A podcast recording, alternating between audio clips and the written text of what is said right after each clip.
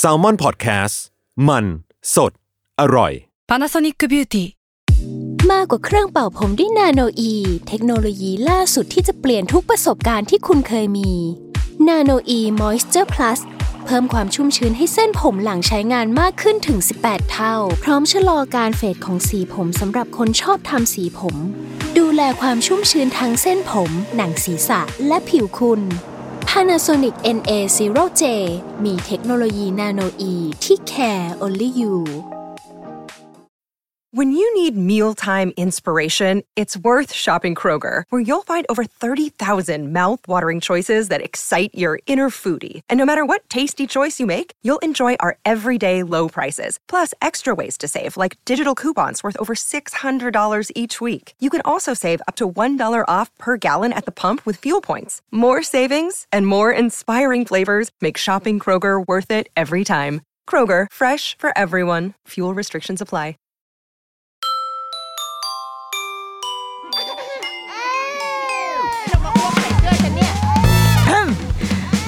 กี้มัมคุณแม่มือสมัครเลี้ยงกับนิดนก สวัสดีค่ะเดรุกี้มัมคุณแม่มือสมัครเลี้ยงกับนิดนกค่ะ สัปดาห์นี้มาเข้าสู่โหมดแม่บ้านดูซีรีส์กันอีกครั้งนะจ๊ะ เย้ หลังจากที่หายไปตั้งแต่ปีที่แล้ว เรื่องล่าสุดที่ดูที่ที่รีวิวในรายการจะไม่ได้แล้วเนาะแต่ว่าของปีนี้อันนี้จะเป็นอีพีแรกที่ว่าด้วยซีรีส์ เออจริงๆเป็นความตั้งใจของเรานะ ในปีเนี้ยเป็นเป็น New Year Resolution ไว้ว่า อยากจะดูหนังดูซีรีส์อ่านหนังสือหรือทับเสพอะไรใดๆก็ตามอะ ให้เยอะขึ้น ถ้าไม่เยอะขึ้นก็เท่าเดิมก็ได้ คืออย่างอยากแบบแบ่งเวลาให้กับสิ่งเหล่านี้ให้ให้มากหน่อย แล้วก็ที่อยากจะทำเพิ่มเติมขึ้นมาคืออยากจะจดบันทึกทุกเรื่องทุกอันที่ดูอะ เก็บเอาไว้ คือปกติอะแต่ก่อนเราเป็นคนที่จะเขียนถึงหนังถึงซีรีส์อะไรเก็บไว้ในบล็อกของตัวเองอยู่แล้วทำมาเป็นแบบเป็นกิจวัตรอะเป็นนิจศิลมาตั้งแต่เด็กเออมาตั้งแต่วัยรุ่นแต่ว่า พอโตมาก็เอามาเวลาน้อยลง มีลูกมีลูกมีเต้าอีกคือเวลาจะดูหนึ่งคือเวลาจะดูก็น้อยลงแล้วแล้วยังจะต้องมาแบบมาเขียนจดบันทึกอีกแล้วบางทีก็คิดเยอะ รู้สึกว่าจะต้องไปคราฟกับมัน ซึ่งจริง ๆ มันไม่ต้องก็ได้ อยากจะตัด ไอ้นิสัยของความอยากจะคราฟออกไปนิดนึงอะเพราะว่ากับเรื่องพวกนี้มันไม่ต้องจริงจังก็ได้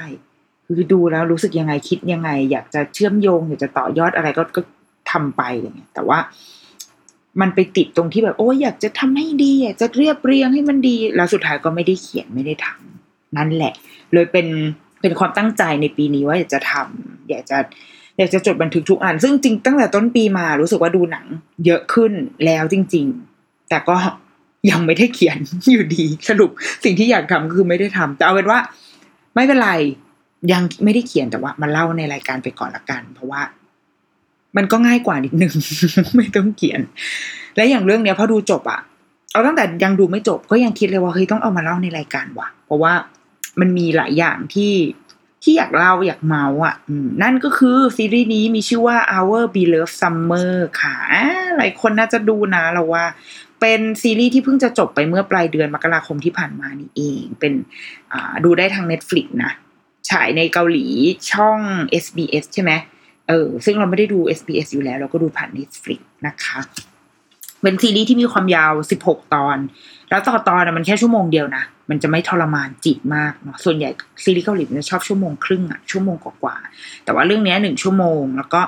มี 16 ตอนบวกกับอีกหนึ่งตอนพิเศษ ที่ก็เพิ่งฉายไปหลังหลังที่ตอนจริง ๆ ของมันจบไม่กี่วันนี้เองนะคะ ก็สามารถใครที่ดูแล้วก็ก็ฟังกันต่อไป แต่ว่าใครที่ยังไม่ได้ดู เนื้อหา เดี๋ยวถึงถึงช่วงที่จะ spoil แล้วเดี๋ยวจะบอกนะ แต่ว่าตอนต้นๆมันจะยังไม่ได้ spoil หรอกแต่ว่าเนื้อหาใน EP นี้คือคือคงต้องเปิดเผย เนื้อ เนื้อเรื่องหรือว่าจุดหักเหอะไรบางอย่างในในซีรีส์อันนี้บ้าง เพราะไม่งั้นไม่รู้จะเล่าอะไรไม่งั้นไม่งั้นมันก็จะมันก็จะผิวเผินดังนั้นอาจจะต้องขออนุญาตในการ spoil นะคะ ถ้าเกิดว่าไม่ดูอยู่แล้ว ตั้งใจว่าจะไม่ดูอยู่แล้วก็ไม่เป็นไรก็ฟังได้ หรือเป็นคนไม่ได้ซีเรียสเรื่องการสปอยก็ก็ฟังได้เหมือนกัน หรือถ้าอยากจะเก็บเอาไว้ก่อนก็ได้ก็หยุดเอาไว้แถวๆนี้ เราไปดูก่อนไปดูได้ทาง Netflix นะคะอะซีรีส์ I'll Be Love Summer เนี่ย ที่ดูเรื่องเนี้ย แล้วว่าเหตุผลหนึ่งที่ทำให้แบบกดดูอะ เพราะว่าตัมเนลใน Netflix อะ สวยมาก ยังไม่ต้องดูตัวอย่างเลยเลยนะ แค่เห็นตัมเนลอะ ก็อยากกดดูแล้วอะ มัน เออ มันมันมีความดึงดูดบางอย่างว่าแล้วว่าเรื่องเนี้ยเขาทำโปสเตอร์ทำภาพที่สื่อออกมา แล้วก็รวมถึงตัมเนลในใน Netflix เนี่ย สวยงาม เป็นภาพแบบวัยรุ่นสองคนน่ะแล้วก็เป็นแสงแสงหน้าร้อนอะ มันก็ใช่ไหมฟุ้งฟุ้งๆแล้วก็มีความฝุ่นฝุ่นฟุ้งฟุ้งนิดนึง แล้วก็เป็นวัยรุ่นยืนยิ้มกันสองคน แล้วก็ความน่ารักที่สุดก็คือใครคะ น้องมวย น้องมวยของฉันคิมดามีนั่นเอง คิมดามีเป็นนักแสดงนำฝ่ายหญิงของเรื่องนี้อ่าเรียกสั้นๆว่านางเอกก็ได้ ถ้าใครยังไม่คุ้นชื่อ อาจจะคุ้นคิมดามีจาก บทของน้องแบบน้องผมสั้นน้องผมบ๊อบแล้วก็ปลายผมจะเป็นสีทองทองอะ ในอีเทวอนคลาสเมื่อสองปีที่แล้วไหมเนาะปีสองพันยี่สิบประวัติ Itaewon Class อ่าแถวๆนั้นแหละ เออซึ่งก็ดังมากนะเราว่าคิมดาซึ่งคิมคิมดามีเนี่ย จะว่าเดบิวจากเซตใน part ที่เป็นซีรีส์ค่ะ คิมดามีก็คือเดบิวจากเรื่องนั้นแหละ i n t e r One Class แต่จริง ๆ แล้วเคยเล่นหนัง มาก่อนแล้ว แต่ก็ผลงานที่เธอเคยแสดงอะไม่ได้เยอะมากนะ กับซีรีส์ก็เรื่องเนี้ย Our Beloved Summer ก็เป็นเรื่องที่สองของคิมดามี ซึ่งน่ารักมาก น้องมวยของพี่คือแพ้ ไม่สามารถแบบ เจอคนน้องหมวยแบบนี้ไม่ได้เลยหมวยแก้มอุยอย่างเงี้ยแก้มปองปองๆแล้วก็ตาโตๆว้ายอะเสียสติ ก็นั่นแหละก็เป็นเหตุผลที่ทำให้ดิฉัน มีความอยากดูเรื่องนี้ขึ้นมา ก็คือเจ้า น้องหมวย น้องหมวยดามีของแม่ แล้วก็นักแสดงชาฝนำฝ่ายชายจะมีอีกสองคนค่ะ คนแรกคือเชอุชิก เชอุชิกเป็นเป็นพระเอกเนาะถ้าเราจะคุ้นหน้าคุ้นตากับผลงานเขาแบบดังที่สุดเร็วที่สุดในในที่จะนึกออกก็คือพาราไซเชอุชิก็เป็นนักแสดงนำเป็น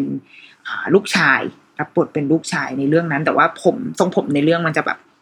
เป็นมาเตอร์อะ เออก็นั่นก็คือเชอุชิกเชอุชิกเล่นเป็นเชอุง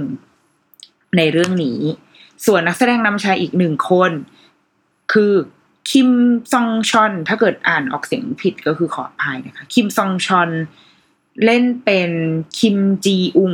มันเป็นกิมมิกนิดหน่อยของเรื่องเนี้ย ที่ว่านักแสดงนำชายสองคนอะชื่อเดียวกัน คือคนหนึ่งชื่ออุงอีกคนหนึ่งชื่อจีอุงเออ ซึ่งมันมันก็จะมี มีเรื่องเบื้องหลังของความชื่อตรงนี้อยู่ด้วยเหมือนกันนะเดี๋ยวเอาไว้ค่อยค่อยว่ากันในทีหลังเนาะน้องคิมซองชอนก็เป็นคนที่ชอบ คือไม่ได้ชอบแบบกรีดกราดนะ แต่ว่าจำได้เลยว่าตอนที่ดู Hospital Playlist อะคือดูไปเรื่อยๆ ดูดูไปแล้วก็จะรู้สึกค่อยๆ ชอบไอตัวละครเนี้ยขึ้นมา ตอนนั้นคิมซองชอนในเรื่องนั้นนะเล่นแปลเป็นในซับไทยเนี่ยมันใช้คำว่าลูกยุติ ซึ่งย่อมาจากลูกยุติธรรม ความหมายก็คือ เหมือนเป็นเด็กที่โตมาในคุกอะผูกพันกับกระทรวงยุติธรรม เป็นคนที่โตเกิดอ่อโตมาในคุกเข้าแล้วก็ออกเข้าแล้วก็ออกก็คือไม่สามารถใช้ชีวิตอยู่ข้างนอกได้อะคือเหมือนเป็นคนที่อยู่ข้างนอกแล้วไม่รู้ว่าจะต้องทำยังไง เพราะว่าสิ่งแวดล้อมใด ๆ มันมันมันแข็งแกร่งมาในคุกอยู่แล้วอะไรเงี้ยแล้วก็เจ้าลูกยุติเนี่ยก็ มันเป็นตัวละครที่ดีเนาะถ้าใครได้ดู Prison Playbook แล้วอะค่ะ ก็เลยทำให้ติด ติดใจไอ้น้องคนเนี้ย รู้สึกว่าเออเสียงวิธีการพูดหน้าตาก็น่ารักดี ดังนั้นพอเวลาเห็นน้องไปโผล่ตามซีรีส์ต่างๆ ก็จะอ่าโอเค เจ้านี่มาอีกแล้ว เจ้านี่มาอีกแล้ว ซึ่งเราก็จะได้เจอใน Hospital Playlist ก็มาเว้ยซีซั่นหนึ่งถ้าจำไม่ผิดนะซีซั่นหนึ่งเล่นเป็นอ่าเล่นกับเจ้าจุนวานคนโปรดของฉันนี่แหละ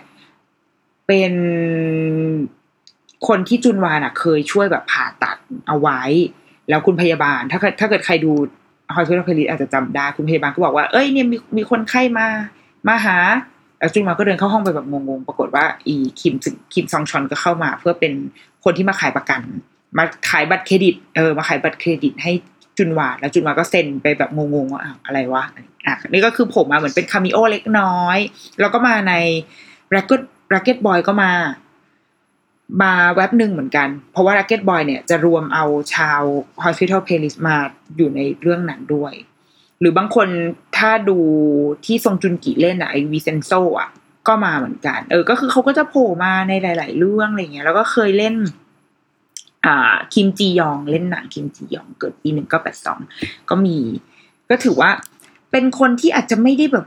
ดังแบบโอ้โหดังเวอร์นะ แต่ว่ามันเป็นคนที่น่ารัก ในเรื่องนี้ก็น่ารักเหมือนกันคิมจีอุงแล้วก็เป็น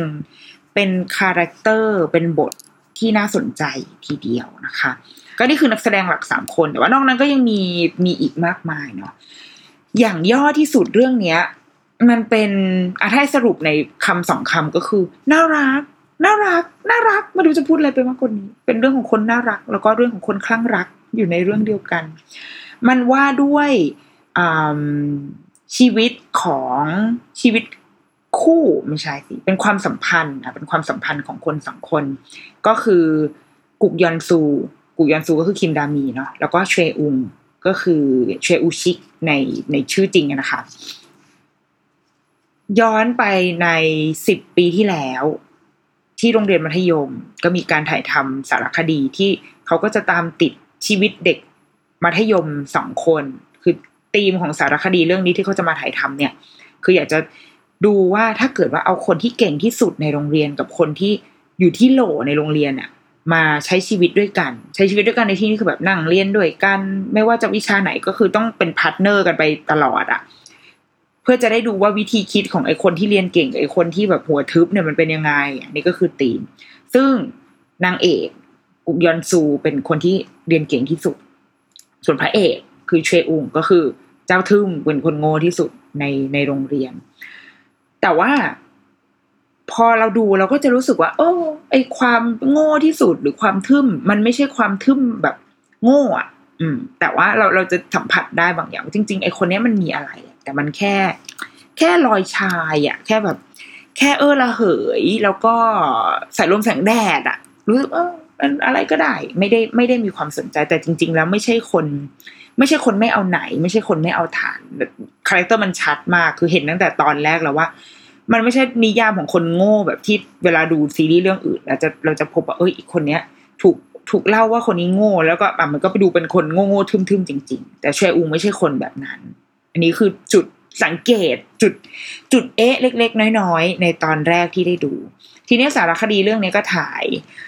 ถ่ายชีวิตวัยรุ่นสองคนนี้ไปค่ะ จนจนจบ แล้วก็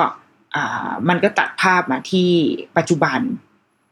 ว่าสองคนนี้ก็มีชีวิตที่เติบโตแล้วในในวัยอายุประมาณยี่สิบเก้าปี ก็คือผ่านมาสิบปี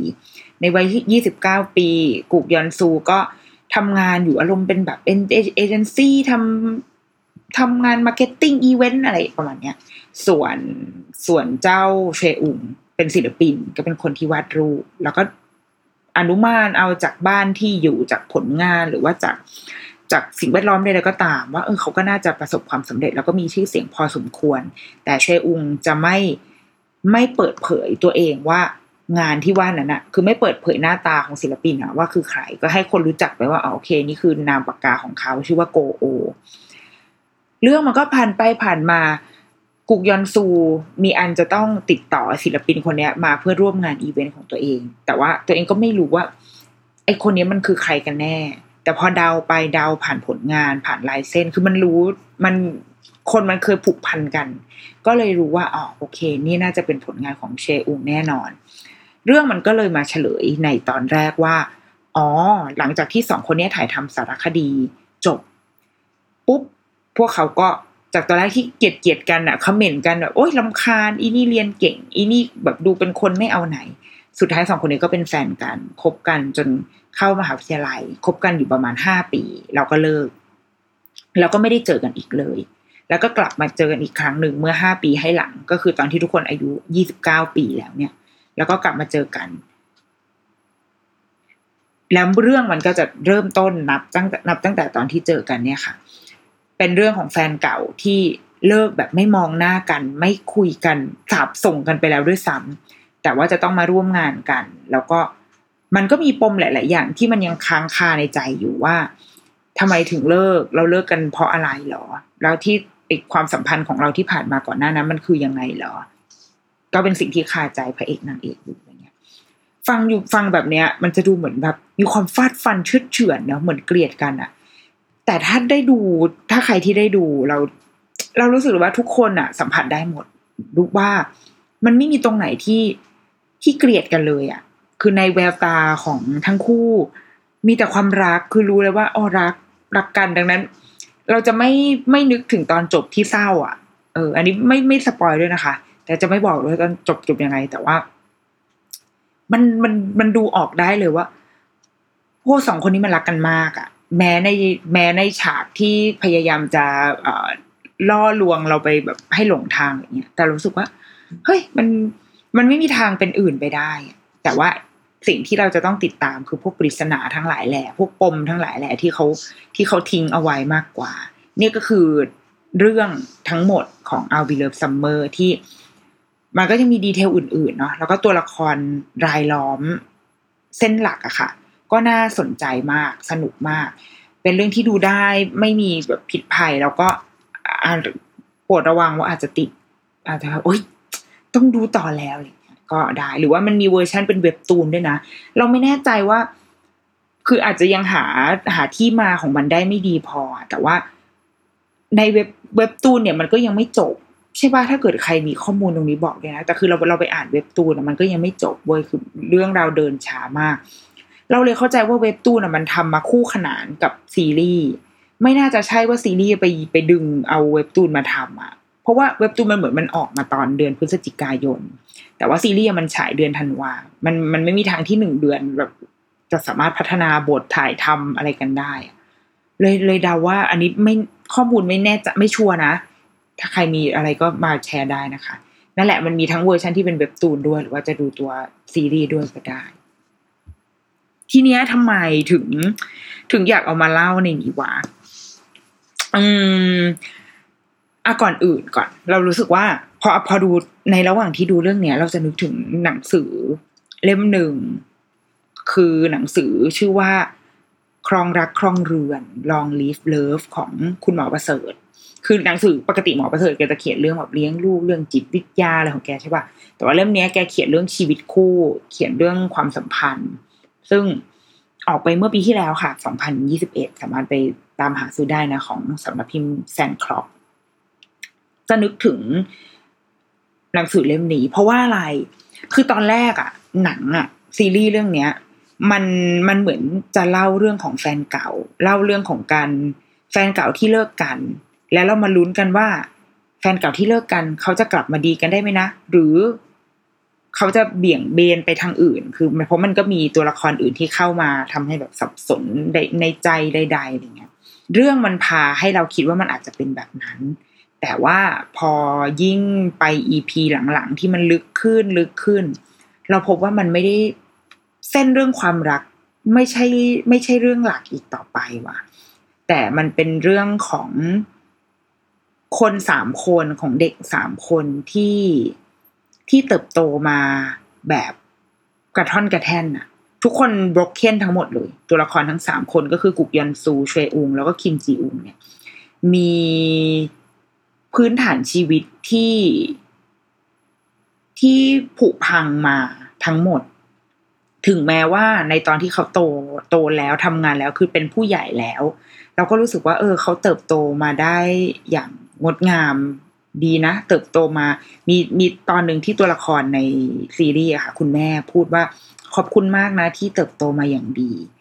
ซึ่งจริงนะ คือทั้งสามคนเนี้ย ถ้าเรามองเข้าไป เอ้ย เขาทำงานเก่งประสบความสำเร็จในในหน้าที่การงาน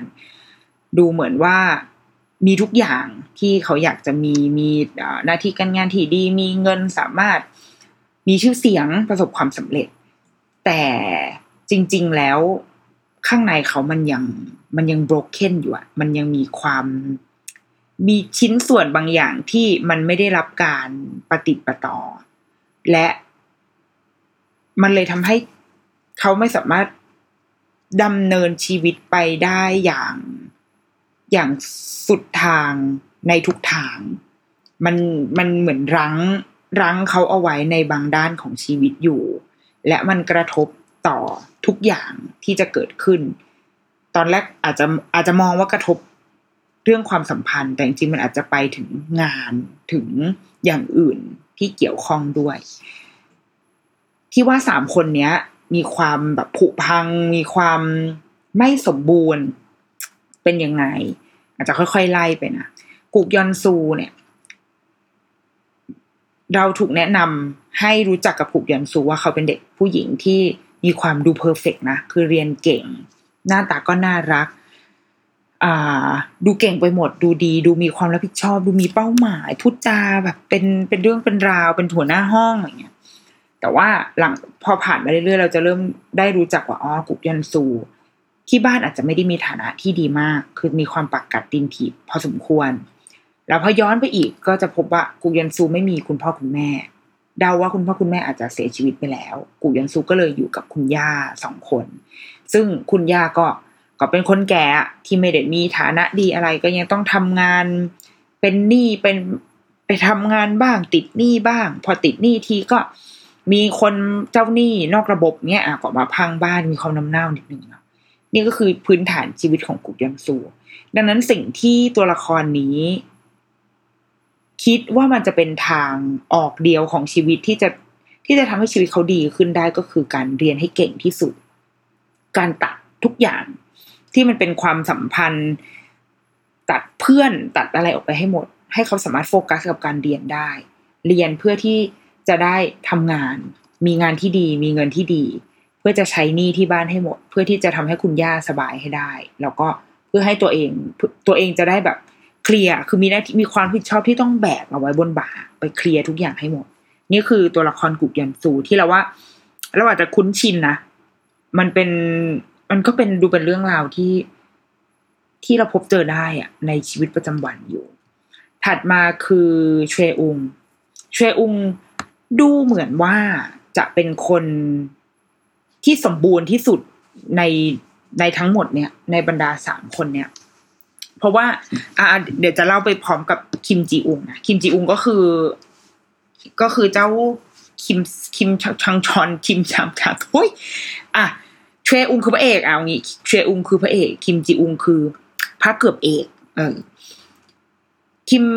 เอ่อเชอุงเนี่ยคุณพ่อคุณแม่ทำร้านอาหาร ดูเป็นคนที่ก็ชนชั้นกลางอะ มีฐานะประมาณหนึ่งเพราะว่าเป็นเจ้าของกิจการใช่ไหมคะ แล้วก็พ่อแม่ครอบครัวอบอุ่นมากทำให้มีทุกอย่างคือแบบมีทุกอย่างในที่นี้คือไม่ใช่ว่าหรูหรา แต่ว่าอยากได้อะไรก็ได้อะคุณพ่อคุณแม่ คุณแม่เตรียมทำอาหารที่อร่อยให้กินได้ทุกวัน มีบ้านที่อบอุ่นกับบ้านมาเจอพ่อแม่คือถือว่า เป็นคนที่มีครอบครัวอบอุ่น พอสมควร แต่เชยอุงก็เป็นคนอย่างที่บอกเมื่อกี้เป็นคนเหมือนแบบเลื่อนลอย ดูไม่ได้มีไม่ได้เป็นโลเป็นพายไม่ไม่ไม่มีความทะเยอทะยานอะไรในชีวิตเหมือนกับว่า มันเหมือนมีอะไรอยู่ในใจอยู่ แต่ว่าที่แน่ ๆ คือเชอุงอะชอบวาดรูปแล้วเขาทำมันได้ดี แล้วเขาก็ก็เป็นสุดท้ายก็มาเป็นศิลปินหรืออะไรนะคือดูประสบความสำเร็จมีชื่อเสียงถ้าเทียบกับ คนอื่นๆ คิมจีอุงพอโตพอเขาโตมาเนี่ยเขาเป็นมาเป็นคนที่ถ่ายสารคดีมาเป็นโปรดิวเซอร์ที่มาถ่ายทำเรื่องราวสิบปีให้หลัง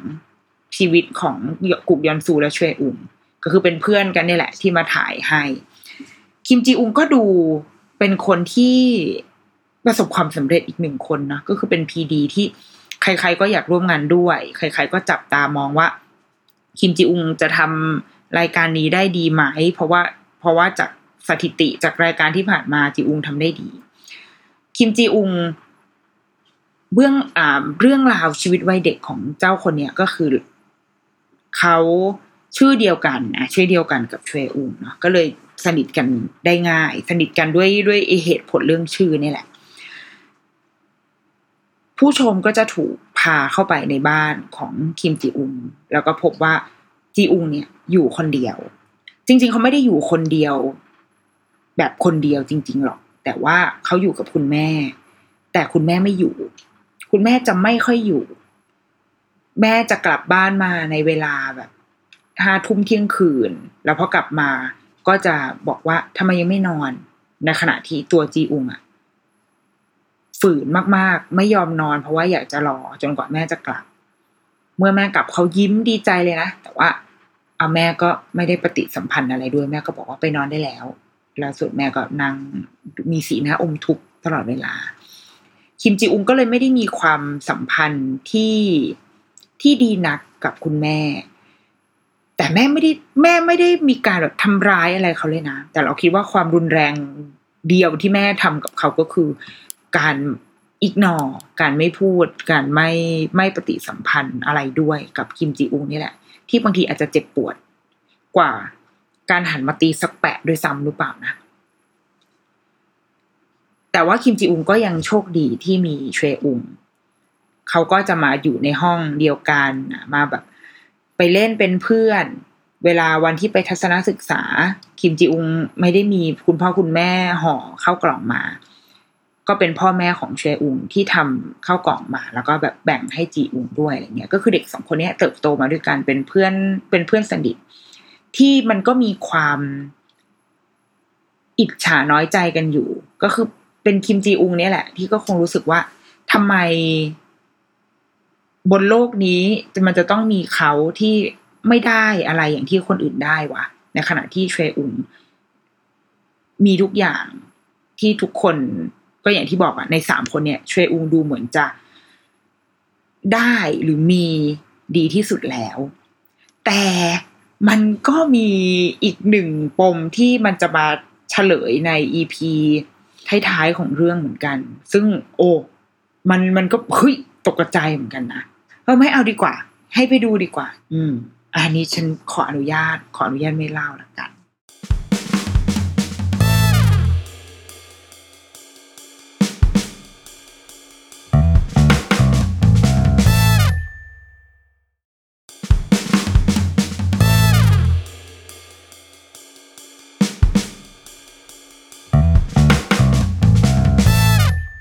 อย่างที่บอกสามคนเนี้ย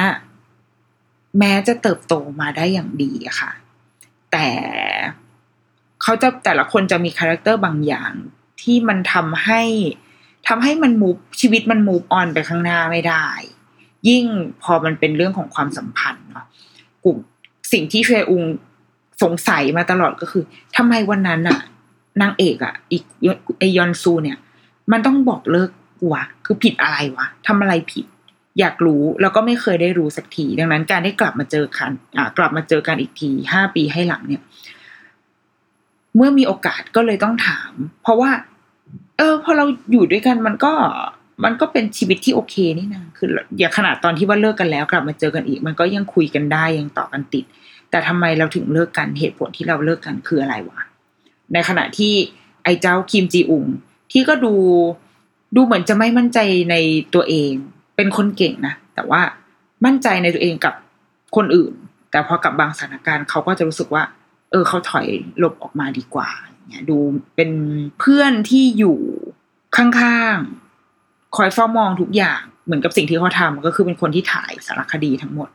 เห็นทุกอย่างรู้ทุกอย่าง แล้วก็นั่งเจ็บปวดอยู่คนเดียว เพราะว่าไม่มี ไม่มีใครให้ให้ให้เขา คุยให้เขาไว้ใจด้วยเนี่ยคือเหมือนพอถึงเวลาที่เจ็บปวดก็คือต้องนั่งเจ็บปวดอยู่คนเดียว เหมือนกับที่ตอนเด็กๆเขาเคยผ่านมา พอเรื่องมันพาเราไปถึงจุดที่แบบ เริ่มเริ่มเล่าแล้วว่าทำไมความสัมพันธ์ของทั้งสามคนเนี้ย มันถึงไม่ไม่สเสถียรสถาพรอะ เราจะพบเหตุผลทันทีว่ามันเกิดจากความไม่มั่นคงในในตัวตนของตัวเอง ทั้งสามคนนี้ เพราะว่ามันไม่สมบูรณ์อะข้างในมันไม่สมบูรณ์ แต่คนที่ไม่สมบูรณ์ที่สุดในด้านข้างในอะมันคือคิมจีอุงที่เขารู้สึกว่าเขาไม่มีใครเลยแม้กระทั่งแม่ ไม่มีคนที่ถ้าถ้าคำศัพท์หมาะประเสริฐใช่ไหมมันคือแม่ที่มีอยู่จริง คือเขาไม่มีใครที่มีอยู่จริง ข้างในใจเขาเลยอะมันเลยเจ็บปวดมาก มันเลยอ๋อเคว้งคว้างที่สุด เชอุงถึงแม้จะมีเรื่องราวเบื้องหลังที่เราจะไม่สปอยว่าคืออะไร ที่มันค่อนข้างเจ็บปวดมากทีเดียว แต่ว่าเขามีแม่และพ่อที่มีอยู่จริงจริงคือเขารู้ว่าไม่ว่าอะไรจะเกิดขึ้นอะ พ่อกับแม่ ก็จะยอมรับ พ่อกับแม่ก็จะอยู่ตรงนั้น แล้วพ่อกับแม่เป็นที่พึ่งพาให้เขาได้ กุกยนซูก็เช่นกันเว้ยคือเเขาไม่มีพ่อและแม่ แต่ว่าเขามีย่า มีย่าที่มีอยู่จริง มีคุณย่าที่เวลาจะทำอะไรก็ตาม คุณย่าก็จะเป็นคนคนนั้นที่เขาจะหันหลังไปมอง มีสิ่งยึดเหนี่ยวจิตใจอยู่ แต่สิ่งที่ทำให้ยอนซูไปได้ไม่ไกลเท่าเชยอุงอะคือฐานะคือไอ้ความความยากจนอะที่มันที่มันฉุดรั้งเขาเอาไว้อะ นึกถึงแบบ นึกถึงหนังของอีเบนอะอีกูดกูดพิวฟูดพีเพิลใช่ป่ะกูดพีเพิลอะคุณแวนอะคุณแวน เออ มันคือเรื่องเดียวกันนี่แหละ มันคือมันคือโอโอกาสที่ไม่เท่ากันอะคนเราคนคนหนึ่งเกิดมาพร้อมด้วยสติปัญญาที่ยอดเยี่ยมสามารถทำทุกอย่างได้ แต่ว่าเขายังเขาไปได้ไม่เต็มศักยภาพตัวเอง เพราะว่ามันยังมีห่วงมีภาระที่เขาจะต้องแบกรับไหว ทั้งที่จริง ๆ แล้ว มันน่าจะมีอะไรมีทางออกที่ดีกว่านี้ได้ จะโทษโชคชะตาดีไหมนะ หรือจะโทษอะไรดี ที่เด็กคนหนึ่งวัยรุ่นคนหนึ่งโตมาโดยที่ต้องแบกภาระทั้งหมดของครอบครัวเอาไว้อย่างเงี้ยเออเศรษฐฐานะมันก็ส่งผลกับกับการเติบโตของเรา และอย่างน่าตกใจก็คือมันส่งผลกับความสัมพันธ์ของเรา มันทำให้เราไม่กล้าที่จะเสี่ยง หรือว่าไม่กล้าที่จะ กระโดดเข้าหาความสัมพันธ์หรือความโอกาสบางอย่างที่มันเข้ามาในชีวิตอะไรเงี้ยเออนี่ก็เป็นอีกหนึ่งเรื่องเหมือนกันนะที่ไม่ใช่แค่แค่เรื่องความสัมพันธ์ หรือว่าความมีอยู่จริงของคนที่เรารักอะแต่ว่าเป็นมิติในทางสังคมในทาง เออ เป็นเป็นเป็นมิติอีกอีกหนึ่งมิติในทางสังคมด้วยคือเราว่าเรื่องฐานะ ก็แอบเกี่ยวเหมือนกันว่ะ เกี่ยวเลยแหละ อืมมัน มันก็คือความเหลื่อมล้ำอะที่เกิดขึ้นแล้วมันก็ทำให้ พอต้นทุนเราไม่เท่ากัน ปุ๊บ มันก็เป็นอุปสรรคในชีวิตของเราทันทีอาทีเนี้ยไปนึกถึงหนังสือของหมอประเสริฐได้ยังไง ในตอนต้นๆของหนังสือของหมอประเสริฐนะคะ สิ่งแบบจำได้จำได้แม่นๆเลย คือ เขาบอกว่าการอันนี้อยู่ในหน้าที่หน้าที่ยี่สิบแปดเขาบอกว่า ก่อนจะจีบแฟน คนเราต้องมีตัวตนก่อน มีทั้งตัวตน เพศสภาพ เพศวิถี และอัตลักษณ์ ก่อนจะจีบแฟน คนเราควรมีอัตลักษณ์ตามสมควรมิใช่เป็นใครก็ไม่รู้ไม่เป็นโลเป็นผาย จะไปบอกแฟนว่าเราเป็นใครมาจากไหนทำอะไรอยู่ เมื่อมีอัตลักษณ์แล้ว แฟนก็จะเห็นเรา ถ้าไม่มีอัตลักษณ์เสียแล้ว ที่แฟนทำได้ก็คือหลงเราแต่ไม่เห็นเรา คนเราบทจะหลงเสียแล้ว ผีสั่งนางไม้ที่ไหนก็หลงได้ทั้งนั้น แต่มองไม่เห็นตัวตนที่แท้ และในอีกหนึ่งหนึ่งอันที่เหมือนกันก็คือเขาบอกว่า บทที่สิบสามอันนี้ข้ามมาที่บทที่สิบสามบอกว่า มีตัวตน มีเพศสภาพ มีเพศวิถี มีอัตลักษณ์ ขยายความก็คือ คนเราต้องมีอะไรก่อนจะไปบอกรักเขา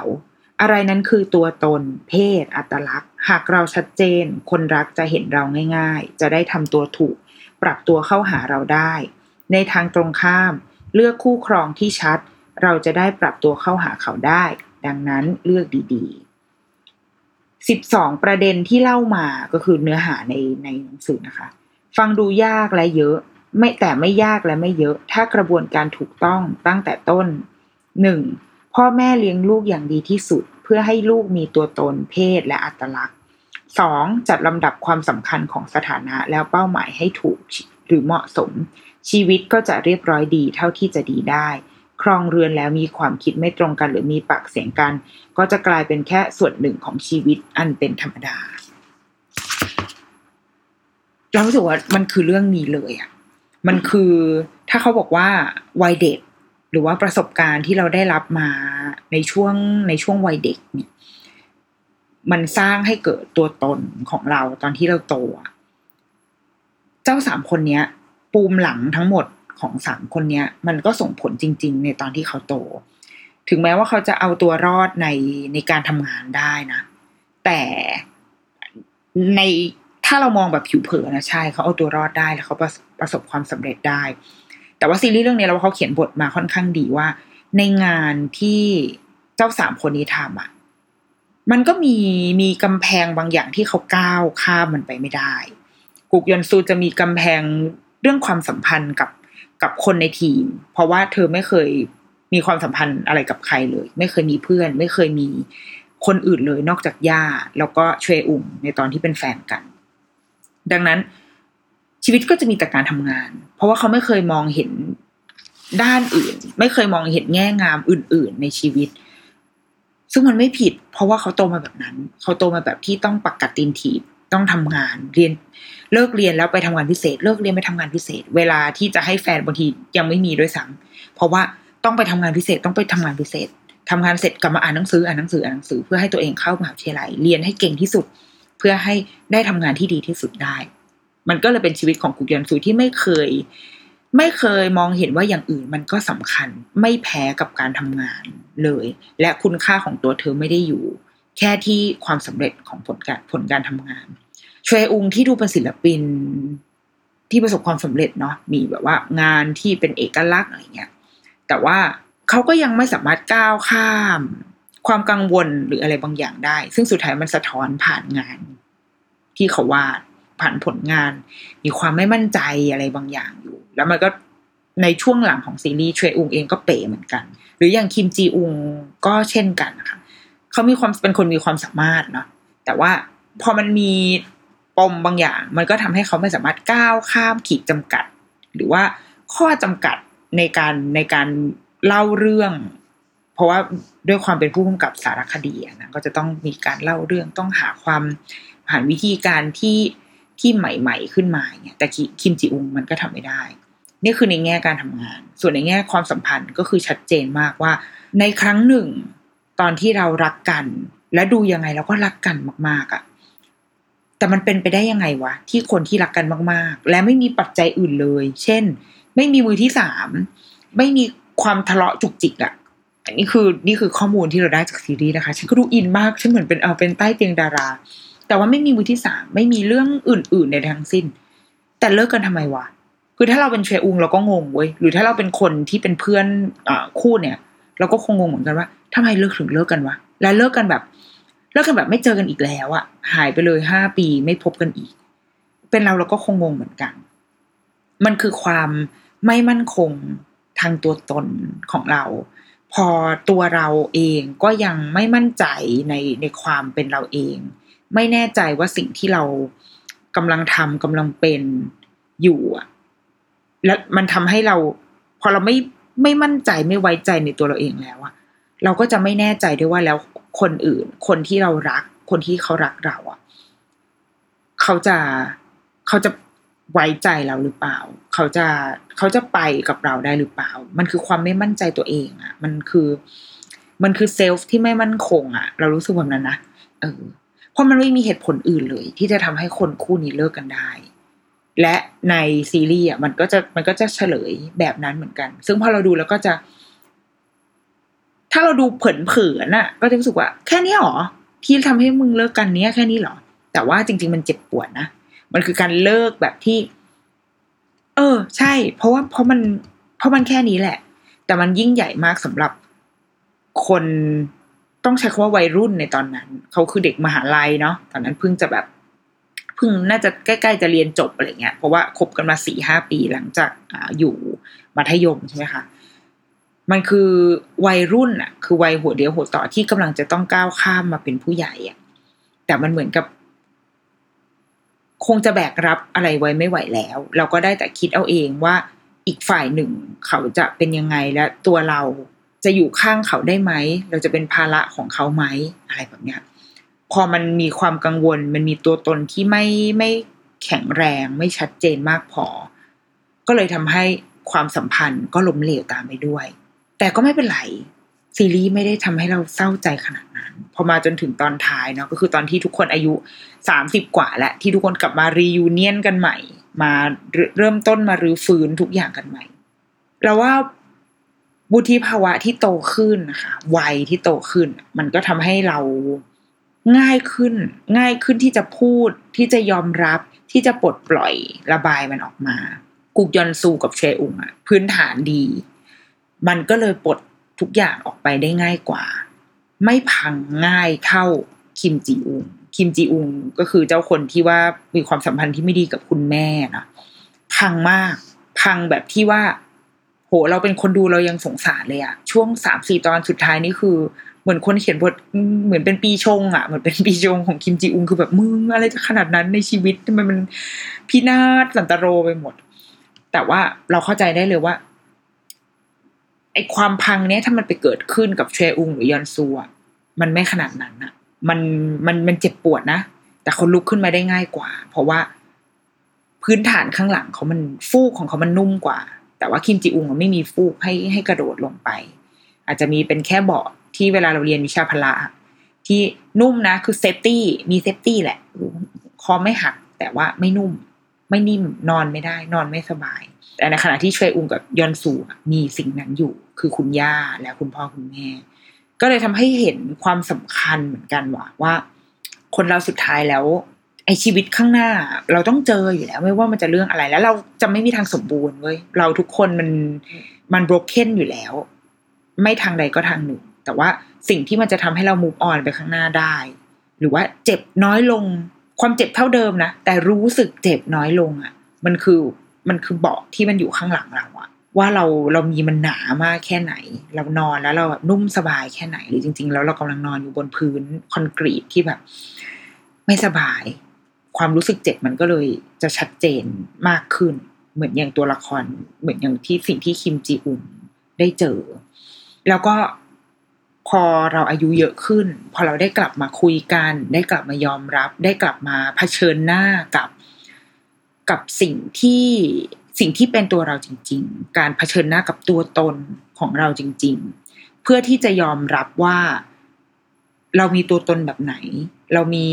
เรามีวัตถุดิบในชีวิตเราอะแบบไหน มันคือความมันคือคำว่าความเป็นตัวของตัวเอง เราคิดว่าความคำว่าความเป็นตัวของตัวเองมันไม่ใช่แบบ ความมั่นหน้ามั่นโหนก แต่มันคือการรู้ว่าเราเราเป็นแบบไหน เรามีมาแบบไหนและเรายอมรับมันได้มากแค่ไหน ถ้าเรารู้ว่าโอเค ชีวิตเราเราเริ่มต้นมาที่เราไม่มีคุณพ่อคุณแม่เว้ยเรามีแต่คุณย่าแล้วเรามีหนี้แล้วเรามีทุกอย่างอยู่ โอเค นี่คือสิ่งที่ฉันมีในชีวิตแล้วฉันจะจะไปกับมันยังไงต่อ คือการยอมรับอะ่ะ เออ มันจะทำให้เราไปข้างหน้าได้ได้ง่ายขึ้น หรืออย่างเชอุงอะปมที่รอวันเฉลยของเชอุงที่จะไม่สปอยในอันเนี้ย มันเป็นเรื่องใหญ่มากเหมือนกันนะ แต่ว่า เราจะเราจะเห็นว่าตัวละครเชอุงมันผ่านสิ่งนี้ไป มันไม่ได้ว่าผ่านง่ายหรอก แต่เราสึกว่าเขายอมรับมันได้ง่าย และเผชิญหน้ากับมันได้ง่ายกว่า แล้วมันทำให้เขาเขาไปไกลได้กว่ามากกว่าคนอื่น เออ ตัวละครเชอุงอะเป็นตัวแทนของ ของคนที่ที่มี back ดีอะ อืม คือเมื่อมี back ดีก็มีชัยไปกว่าครึ่งจริง ๆ ฐานะดีอะ ไปได้ละ และมีครอบครัวที่เป็น back ให้เราดี back ในที่นี้คือไม่ใช่แบบ ไม่ใช่พ่อแม่ที่มาโอ๋เอาใจนะ แต่มันคือ back ด้านความสัมพันธ์ back ด้านจิตใจที่ดี เขาก็จะไปข้างหน้าต่อได้ นั่นแหละ คือ ฉันก็แบบทำไมอะทำไมฉันดูจริงจังกับเรื่องนี้จังเลย แต่ก็นั่นแหละ พอโตขึ้นแล้วอะค่ะ เรารู้สึกว่า เราก็เป็นเหมือนกันนะ บางอย่างตอนวัยรุ่นอะเราจะมองไม่เห็นทางออก เพราะอะไรก็ไม่รู้เพราะฮอร์โมนเหรอ หรือเพราะอะไรวะ รู้สึกว่ามันเป็นเรื่องใหญ่มาก แล้วเราเราทำให้มันเป็นเรื่องใหญ่ จนบางที เนี่ย เลิกกัน แต่ว่าพอโตขึ้นแล้วอะเรื่องที่มันเคยใหญ่หรืออะไรที่เราเคยกังวล มันจะค่อยๆมาลายหายไป เมื่อเมื่อเรารู้จักที่จะเข้าใจตัวเอง แล้วก็เข้าใจคนที่อยู่ข้างๆเราเข้าใจความคนที่จะอยู่ในความสัมพันธ์ของเราด้วยโอเคเขาก็เป็นแบบนี้และยอมรับ ซึ่งกันและกันอะแล้วก็ยอมรับว่า ทุกคนมีความผุพัง มีความไม่สมบูรณ์ได้ แล้วก็ยอมรับได้ด้วยว่า เราพึ่งพิงพึ่งพากันได้ เราซบไหลของกันและกันได้ แต่ในขณะเดียวกัน เราก็ยังจะต้องเติบโตในเส้นทางของเรา ความสัมพันธ์มันเลยไม่ใช่การอยู่ด้วยกันตลอด รักกันแล้วก็กอดกันแน่น แล้วพอวันหนึ่งที่เรารู้ว่าเรากอดกันแน่นเหมือนเดิมไม่ได้แล้วงั้นเรา หนีออกมาจากมันเลยดีกว่า มันอาจจะเป็นความคิดในตอนที่เรายังเด็กอยู่ แต่พอโตแล้วเราจะเริ่มรู้ว่า เราเกื้อกูลกันไปได้ เราเป็นต้นไม้ที่เติบโตเบ่งบานในแบบของเราได้ แล้วเราก็ค่อยแบบโน้มกิ่งของเรามา เข้ามาหากัน แล้วเราก็มันก็จะเป็นความสัมพันธ์ที่ของต้นไม้สองต้นที่มันยั่งยืนกว่า และเนี่ยก็คือเดี๋ยวเราก็จะได้เห็นในในบทสรุปทั้งหลายแหล่ของซีรีส์เรื่องนี้ ซึ่งจะไม่ spoil แต่เหมือน spoil ไปแล้ว ก็เลยทำให้เราอะค่อนข้างรักเรื่องนี้มากทีเดียวในแง่ ในแง่ความลึกซึ้งของเรื่อง ซึ่งเราอาจจะยังยังไม่จริงๆมันมีอะไรมากกว่านี้นะแต่ว่ารู้สึกว่าต้องดูอีกรอบ แล้วก็ใช้เวลาไตร่ตรองกับมันให้เต็มที่อะแต่ว่าในมุมแรกเมื่อดูจบครั้งแรกอะ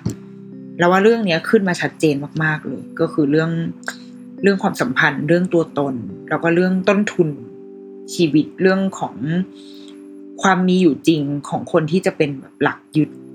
ในชีวิตของคนคนหนึ่งได้ ก็เลยมานั่งย้อนคิดของตัวเราเองกันเนาะ